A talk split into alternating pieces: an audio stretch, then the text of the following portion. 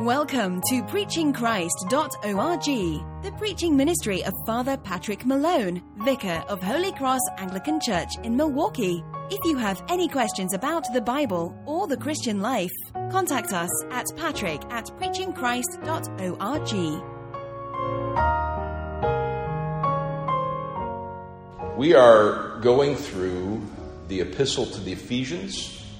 Are there Pew Bibles in front of you?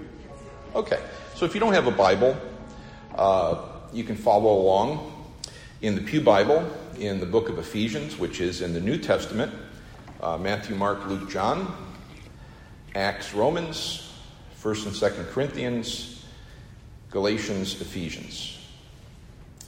Hope you're all impressed I was able to do that from memory. Paul here opens up his epistle to this church, which is a, a struggling church. Paul is in Rome, he's in prison. Uh, the church is a mixture of Jewish believers. Uh, the church was initially all Jewish believers who had come to realize that Jesus, the son of Mary and Joseph, Jesus of Nazareth, was indeed the anointed one, the Christ who had who the nation of Israel had been waiting for for generations. And Paul, when he would travel, he would go to the synagogue and he would first preach to the Jews of that town and then, when there were converts or there was hostility to the gospel, um, he would leave the synagogues and then he would go to the town squares where there were uh, debates and dialogues and speeches given about various theological and philosophical topics. And Paul planted this church, originated this church in Ephesus which was, you can consider it um, maybe not the London of the ancient world, maybe the Paris or the Hong Kong because it was a port town. So it, this was a very major trading town in what is now Turkey. And Paul, now, a few years later, is hearing that there is some type of problem going on in the church. There's always quarreling. Uh, people, as much as they try, sometimes don't get together, don't get on well together. And so Paul is writing this letter, and as he writes, he is, ex- he is so exuberant about what Christ has accomplished that he goes on for almost 10, maybe 15 verses about how wonderful Christ is. And my sermon today is on verses 15 through the end of the chapter. So I'll read this for you. For this reason, because I heard of your faith in the Lord Jesus Christ and your love towards all the saints, I do not cease to give thanks for you, remembering you in my prayers that God, the God of our Lord Jesus Christ, the Father of glory, may give you a spirit of wisdom and revelation, that in the knowledge of Him, having the eyes of your heart enlightened, that you may know what is the hope to which you are called. What are the riches of your glorious inheritance in the saints? What is the immeasurable greatness of his power towards us who believe? According to the working of his great might that he worked in Christ when he raised him from the dead and seated him at the right hand in heavenly places, far above all rule and authority, power, dominion, and above every name that is named, not only in this age, but in the one to come that he might put all things under his feet, and to give him as head over all things to the church, which is the body, the fullness of him who fills all in all. So Paul has a point Paul is writing for a purpose. And in the midst of his explosive doxology, this exuberant moment of praise at the beginning of this letter, Paul says, I'm amazed at you guys. You guys are awesome. The Christians in Ephesus are awesome because of the immense love for Jesus Christ and your immense love for the saints. Now, I, I get the love of Jesus. But Paul, now bragging on them because of the immense love they have for each other, that takes love to a different level. Sometimes people in church can annoy each other, can cause each other to stumble, drive them away from the church, drive them away from the Lord, but this was not the case in Ephesus. And when people come to that immense love for each other, it's because they understand who they are. And they understand what Christ did for them despite who they are. And not only is he amazed at their love for each other and their love for Jesus, but then he says, I, I give thanks to you when I pray. I name you as a church that is so outstanding in love that I bring you up in my prayers. And not only do I give thanks for you, but notice this second part, starting in verse 17. He wants them to have something extraordinary that really Christ wants all of us to have. And what is that extraordinary thing? That the Father, the God, and the God of our Lord Jesus Christ, the Father of glory, may give you the spirit of wisdom and revelation in your knowledge of Him having the eyes of your heart enlightened, that you may know what is the hope to, what, to which you are called. Paul is so exuberant and so thrilled and so happy and so joyful because of the incredible love that the Ephesians had for Jesus and therefore for each other that he says, I want you to have a special level of knowledge and understanding, and that God would pull away the curtain of heaven so that you might see Jesus in a new and real way. And he uses kind of a mixed metaphor that the eyes of your heart might be opened so that you would see things clearly and, yes, even emotionally about how great God is, how amazing Jesus is. And not only Jesus in the abstract, but that you would know him.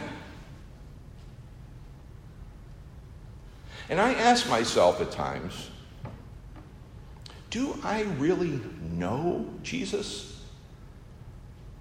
I know about Jesus. I've been studying things about Jesus uh, all my life. Sunday school, a little bit when I was a kid.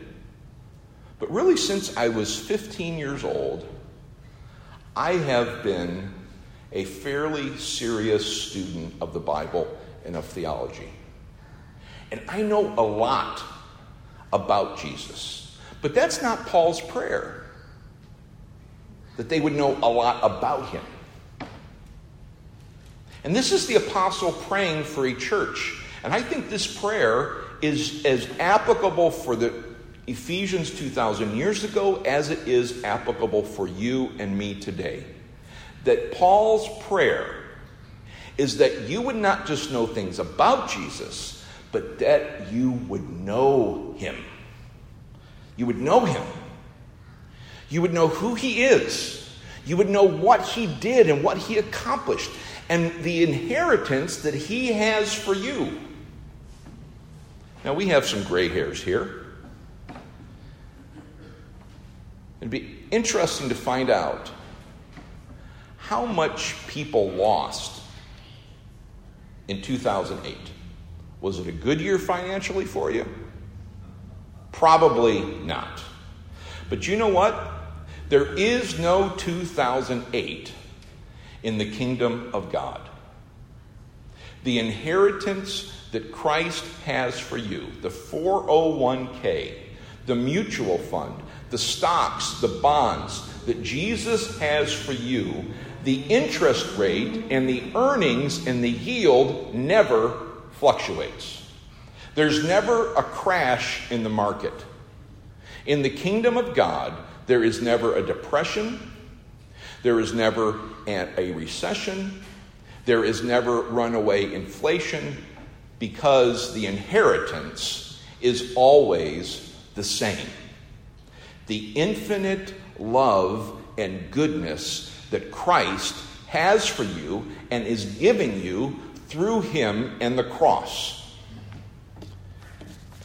If you notice in verse 19, what is the immeasurable greatness and power towards us who believe?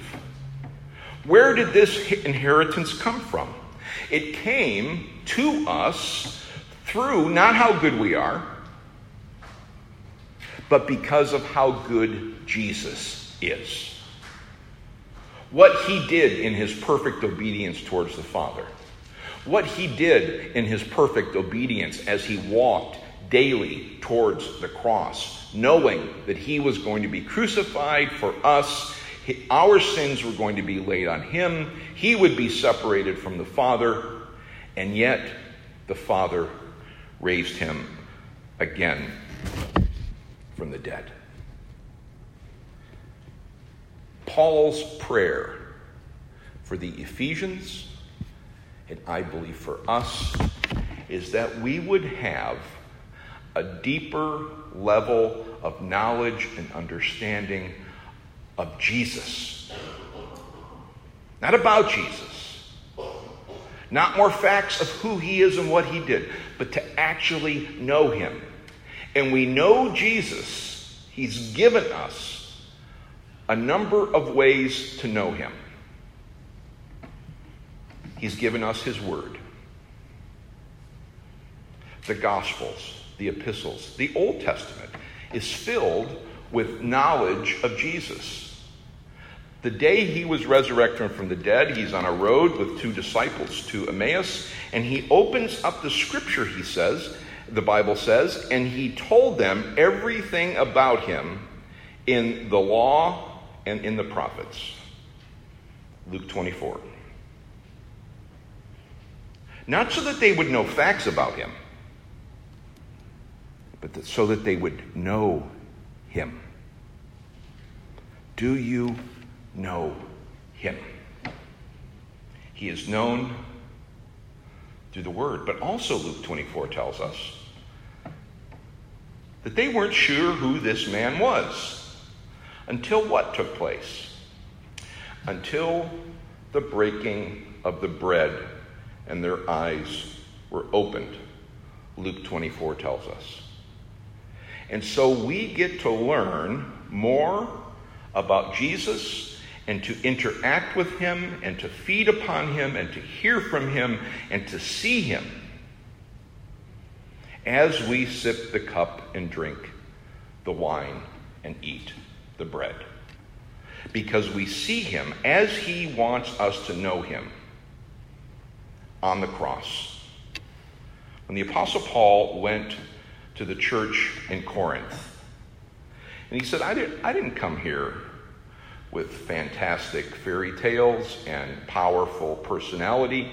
I'm not that type of guy. But I came here that you would know nothing except Christ and Him crucified. We meet Jesus, we see Jesus, we know Jesus through the cross. And we see who He is through the resurrection and the empty tomb.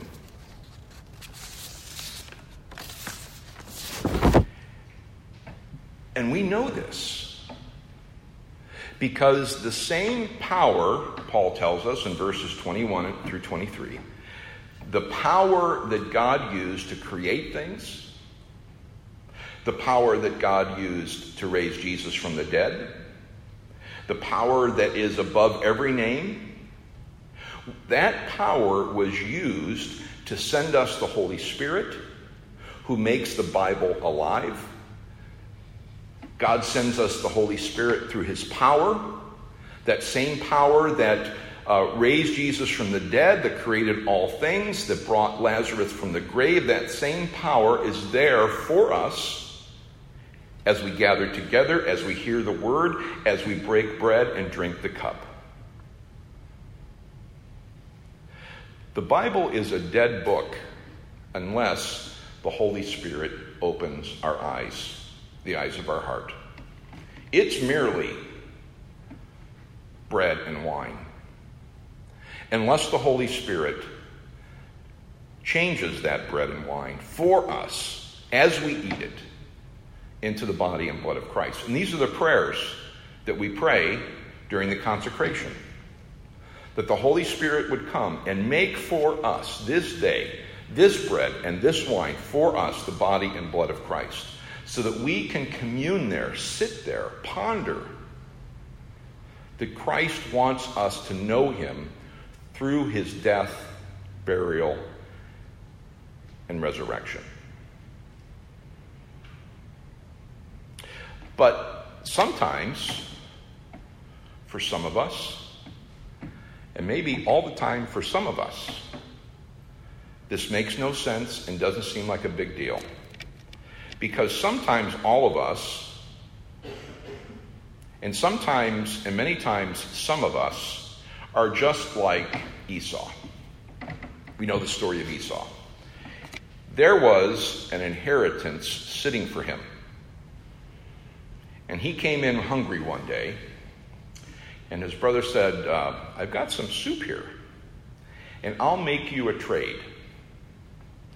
I'll trade you uh, this world and its priorities, its agenda, and I'll give you that if you'll give me the inheritance. I'll give you this pot of this bowl of pottage, this stew, this bean soup if you give me your inheritance. And sometimes many of us,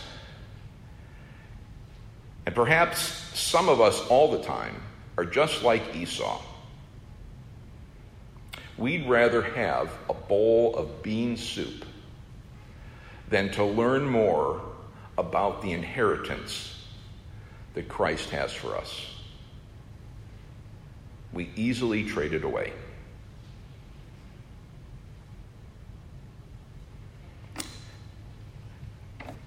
As we think about coming to the table and as we kneel and say our confession, ask the Lord, is that true of me? Do I care more about the things of this world than the glory and inheritance that Christ has for me? And ask the Holy Spirit, work in my heart that I might be excited about what the Scripture is excited about that I might have the exuberance that Paul has when he speaks about these things. That his appetite for Jesus would be my appetite for Jesus. Let us pray.